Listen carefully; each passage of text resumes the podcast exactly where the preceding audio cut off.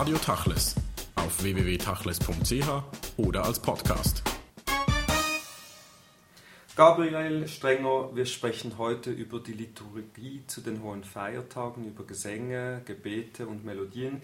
Sie sind Publizist, Psychologe und Lehrer für Judentum und Spiritualität, zurzeit unterwegs in der Schweiz als Kantor zu den hohen Feiertagen. Sie haben zwei CDs herausgebracht mit liturgischen Gesängen. Was fasziniert Sie an diesen jüdischen synagogalen liturgischen Gesängen?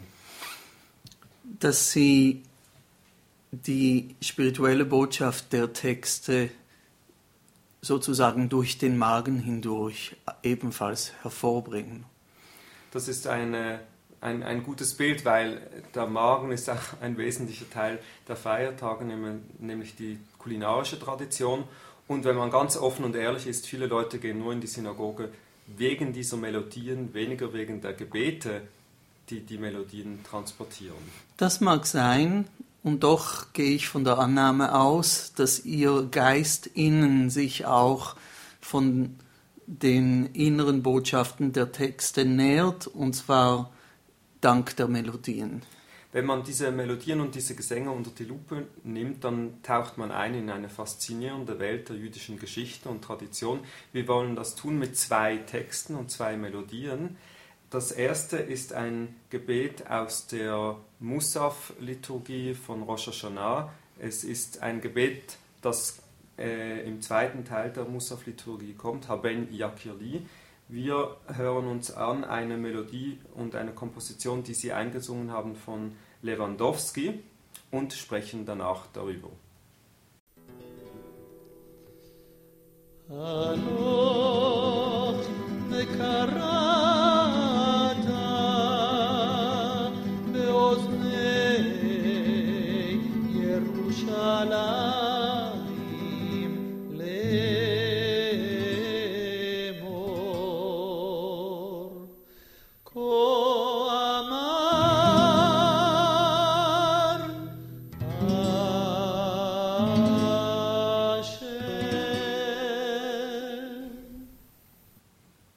Gabriel Stenger, eine eindrückliche Melodie, eine sehr bedächtige Melodie, ein wunderbarer Text, eigentlich für mich der schönste Teil des Gebetes.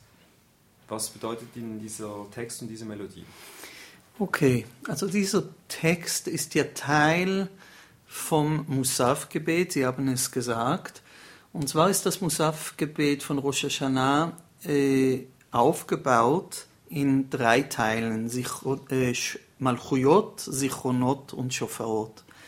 In Malchuyot wird Gott als König ähm, ausgerufen. In Malchuyot sagen wir, es ist nicht das Kapital, nicht die Psychologie, äh, es ist nicht der Konsum, der die Welt regiert, sondern es ist der Geist, selbst wenn wir das nicht immer sehen. Sichonot, das ist das Gedenken.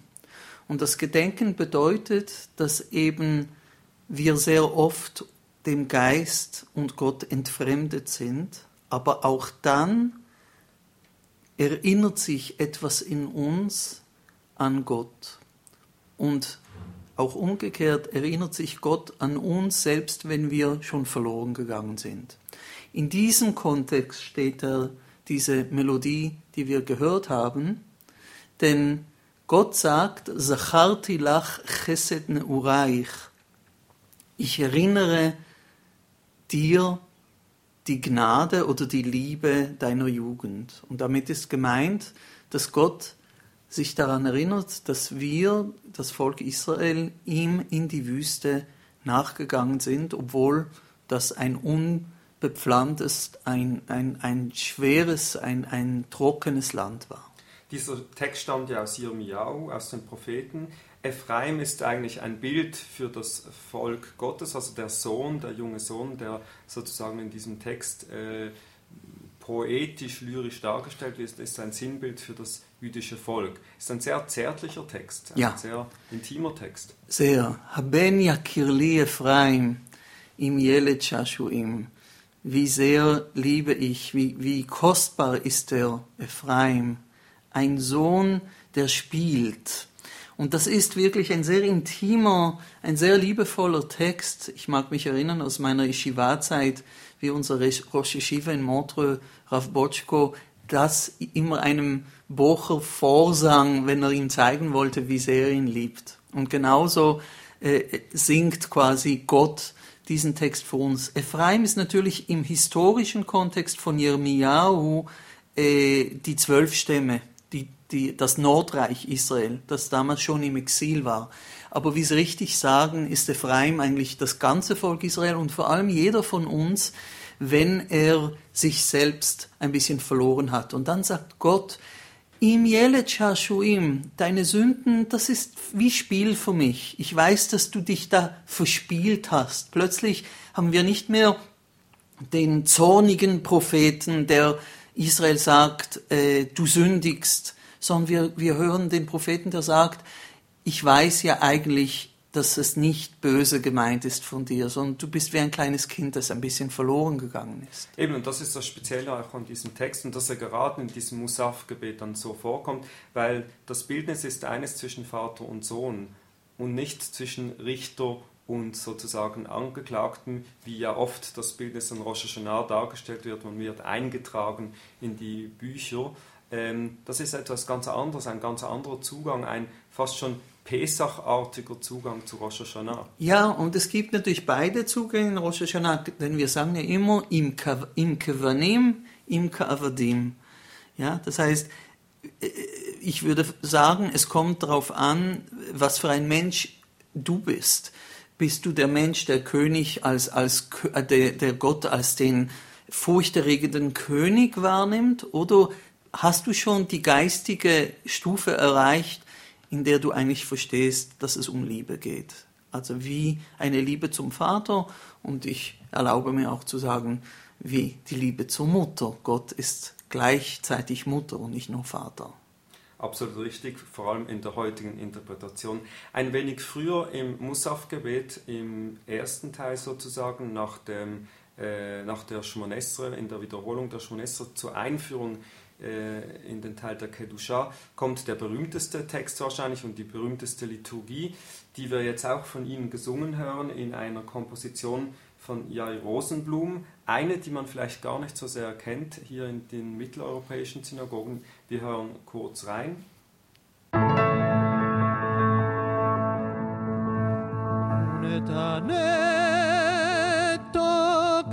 קדושת היום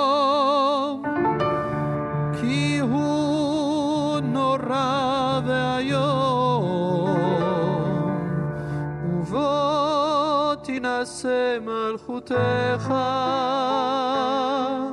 מכאן בחסד כיסך. Das ist der Moment in der Synagoge, wo jeder anwesend sein wird, der am Rosh Hashanah in die Synagoge kommt. Man sagt eben der wichtigste Teil sozusagen für das allgemeine Publikum. Sagen Sie uns kurz etwas zu dieser Melodie, zu dieser Komposition. Ja, also zuerst mal zum Text selbst, wenn ich darf. Der Unetane Tokev ist eine frühe Dichtung. Wissenschaftlich ist erwiesen, dass sie wahrscheinlich aus der byzantinischen Periode in Israel aus dem 6. Jahrhundert schon stammt.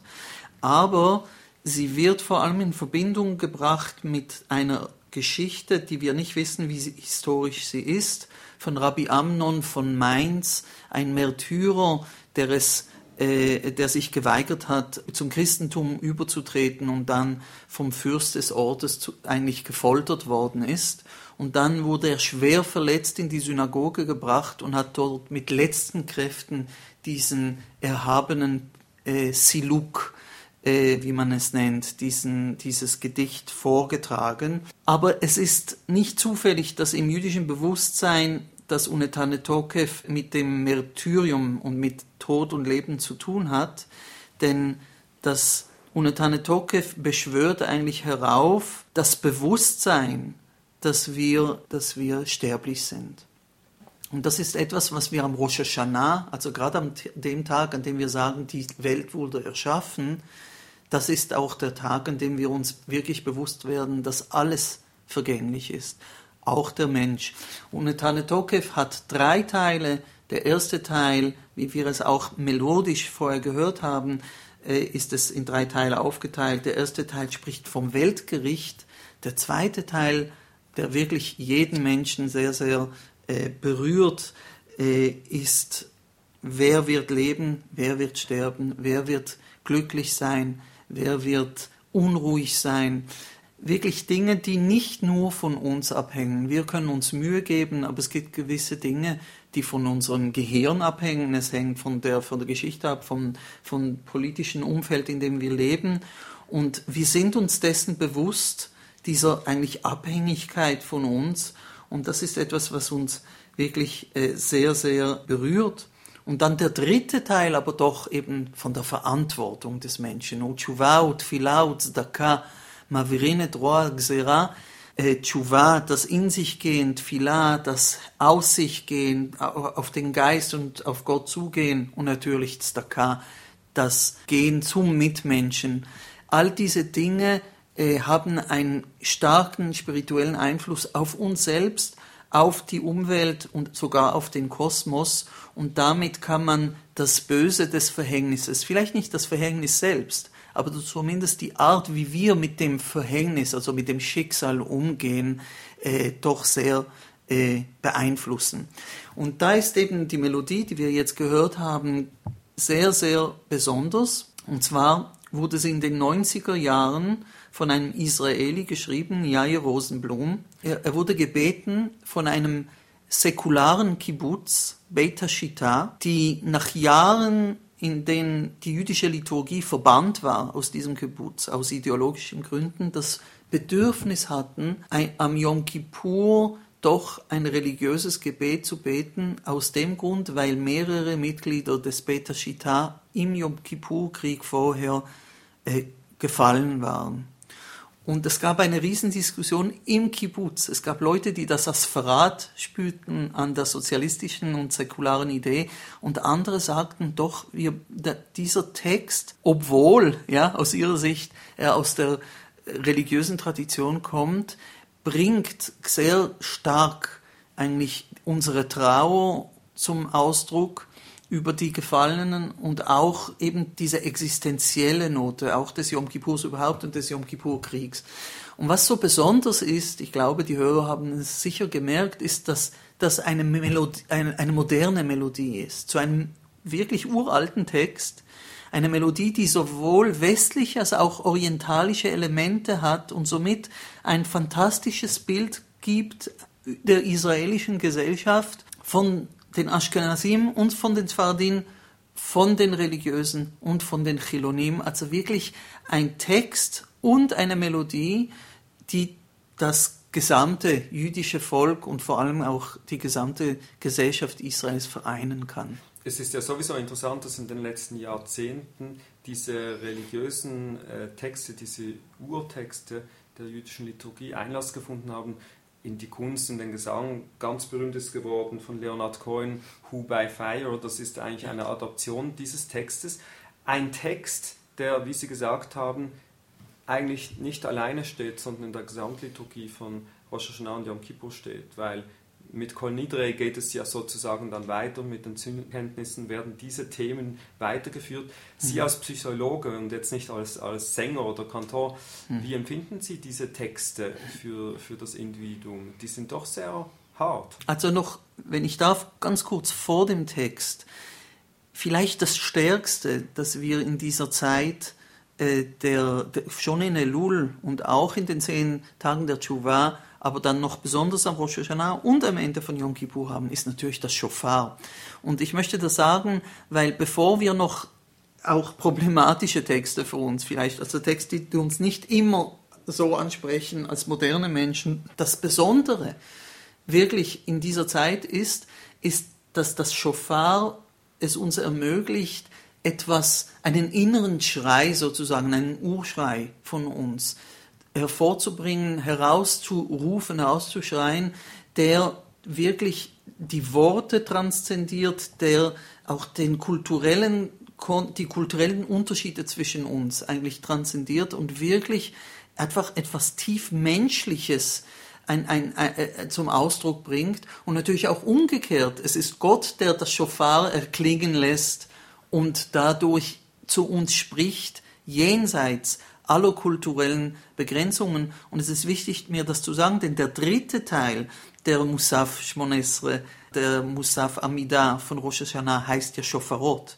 Wir sagten drei Teile. Malchuyot, der Aufruf von, des Königreich Gottes, Sichronot, das Erinnern dass etwas sich in uns an Gott erinnert, etwas in Gott sich an uns erinnert, aber auch Shofarot, die Möglichkeit, dass man kommuniziert, und zwar von innen her, wie das Shofar kommuniziert, wir mit Gott, Gott mit uns und wir mit den Mitmenschen. Wenn man das eben jetzt nicht als Kantor anschaut, sondern vielleicht auch ein wenig aus psychologischer Sicht. Mhm. Diese Texte sind ja enorm starke Texte, sind auch angsteinflößende Texte, je nach Leseart. Wie beurteilen Sie diese vom, vom, vom sagen wir, vom pädagogischen mhm. oder eben auch vom psychologischen Aha. Aspekt her? Als Psychologe würde ich Folgendes sagen. Wir müssen zwischen existenzieller Angst und neurotischer Angst unterscheiden. Äh, Freud hat mal ganz wunderbar gesagt, er hat gesagt, ich Befreie euch von der neurotischen Angst, damit ihr die existenzielle Angst spüren könnt. Ein Leben ohne Angst kann es nicht geben, denn wenn, sobald sich der Homo sapiens bewusst wird, seiner selbst und wirklich versteht, in was für ein Mysterium wir eigentlich leben, nämlich über einem Abgrund, in, in, in diesem Sinne, dass wir nicht verstehen, wie sind wir hierher gekommen und was bedeutet, was ist der Sinn dieser Existenz und wohin soll das gehen. Es ist wichtig zu verstehen, wir, wir, wir hören ständig Antworten auf diese Dinge. Dabei geht es in der Religion vor allem darum, mal zu staunen und zu fragen. Aber diese Fragen, die äh, notwendigerweise bringen Angst in uns auf, wie Heidegger und andere sagten und auch Rabbi Soloveitchik natürlich, Angst davor, dass wir eigentlich unsere eigene Existenz nicht wirklich durchschauen und wir spüren, Gott ist da, aber wir, wir wissen eigentlich gar nicht, was er ist und wie wir über ihn sprechen können. Und ich glaube, diese Texte, die können die, die können Angst einflößen, aber wirklich im Sinne einer existenziellen Angst, die aus meiner Sicht etwas Erlösendes und Gesundes hat. Und oft sehe ich mit meinen Patienten, die mit neurotischen Ängsten zu mir kommen, dass wenn sie lernen zu staunen und sich öffnen für die existenzielle Angst, dass dann die neurotischen Ängste nämlich auch zurückgehen. Demgegenüber steht ein Stück Heimat, weil diese Texte und diese Melodien äh, durch die Wiederholung, durch die Tradition, durch dieses jährliche Ritual den Leuten auch eine Art Heimat geben. Und eng verbunden damit sind auch die Einflüsse der verschiedenen Heimaten. Wenn man mhm. durch diesen äh, Kaleidoskop der Melodien geht, sieht man ja, wie offen das Judentum war, wie viele Einflüsse da reinspielen aus äh, christlichen und anderen orientalischen Umgebungen. Sie singen diese Lieder, Sie singen diese Texte. Haben Sie auch diese Erfahrung jeweils bei der Vorbereitung? Ja, total. Also das ist sehr interessant, was Sie da sagen. Einerseits Texte, die Furcht einflößen äh, und andererseits die Melodien, die auch äh, ein Zuhause sind für uns, weil wir einfach schon aus frühester Kindheit mit denen aufgewachsen sind. Es ist sicher nicht Zufall, dass die erste Melodie, die wir gehört haben, eine, die, die Lewandowski-Melodie äh, vom Zachartilach äh, Chesed Noraich und äh, Haben Kirli Ephraim Melodien sind, die sowohl ich als auch Sie äh, aus unserer frühesten Kinder, Kindheit in der Basler Synagoge von Chazan Karmon und Marcel Lang äh, mit dem Synagogenchor gehört haben. Und das, das gibt ein inneres Gefühl wirklich des Zuhause-Seins. Und ich glaube, vielleicht von einem psychologischen Standpunkt ist genau diese Verbindung von existenzieller Angst, aber dann auch die Geborgenheit der Melodie, die vielleicht so interessant ist.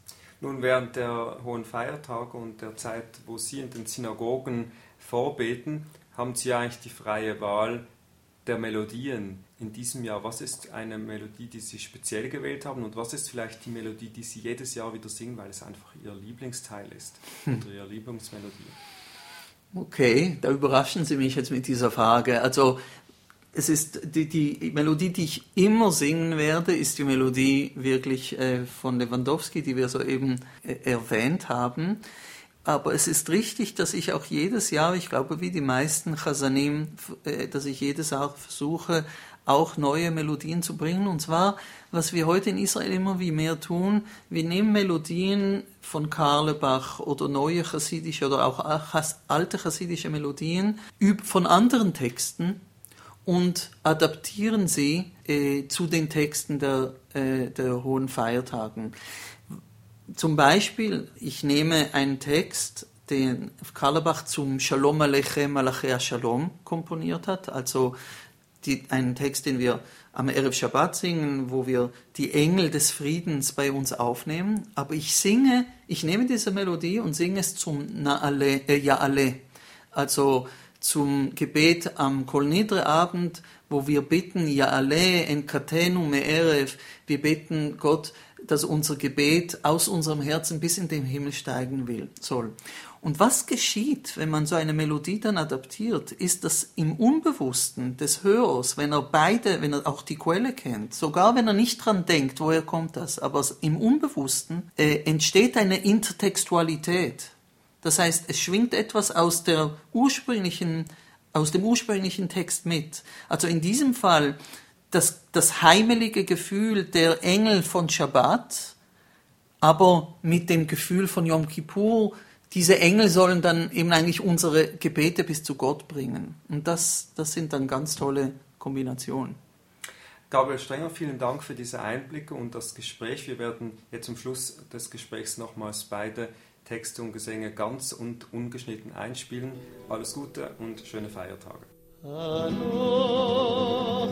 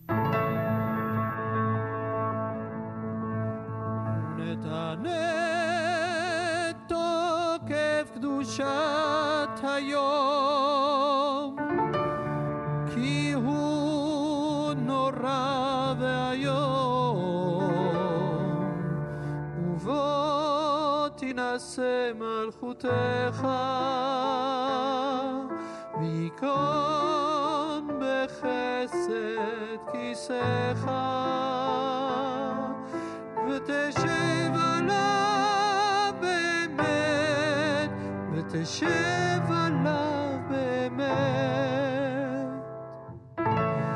אמת כי אתה הוא דיין ומוכיח ויודע בעת וחוטף וחותם וסופר ומונה. ותזכור כל הנשכחות ותפתח את ספר הזיכרונות ובעיניו יקרב וחותם יד כל אדם בו ובשופר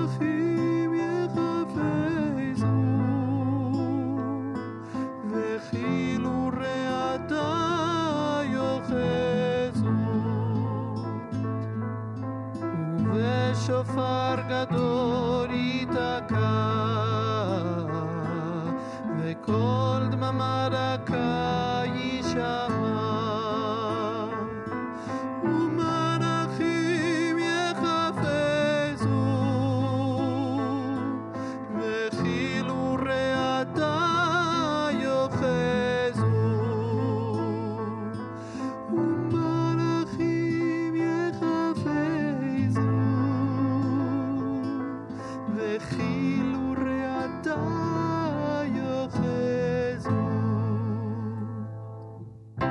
ויאמרו הנה יום הדין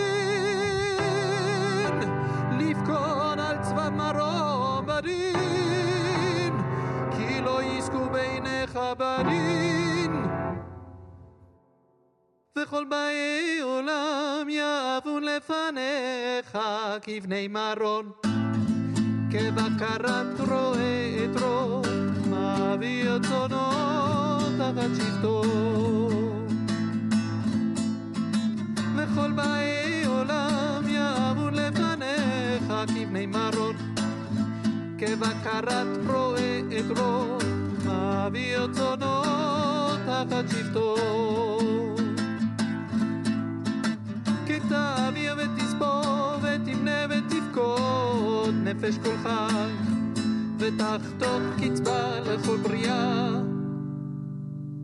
ותכתוב את צדינם ובשופר גדול ייתקע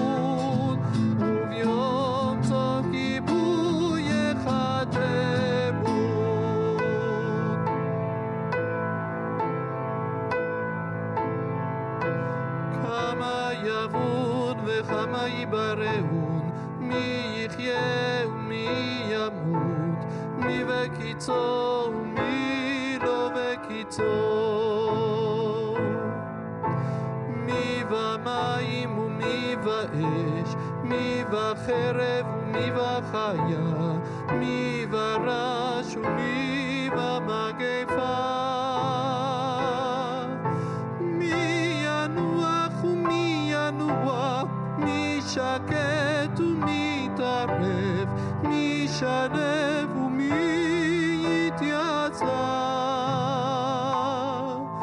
מי שלב ומי יתייסר, מי ירום ומי שפל, מי אשר ומי יעני.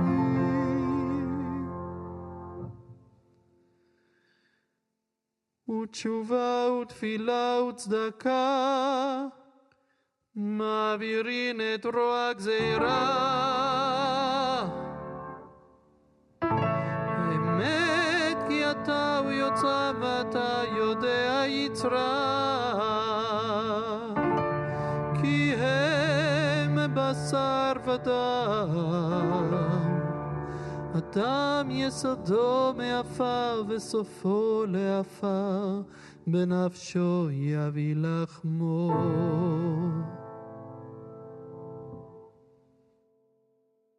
משול כחרס הנשבע, כחציר יבש וחציץ נובח.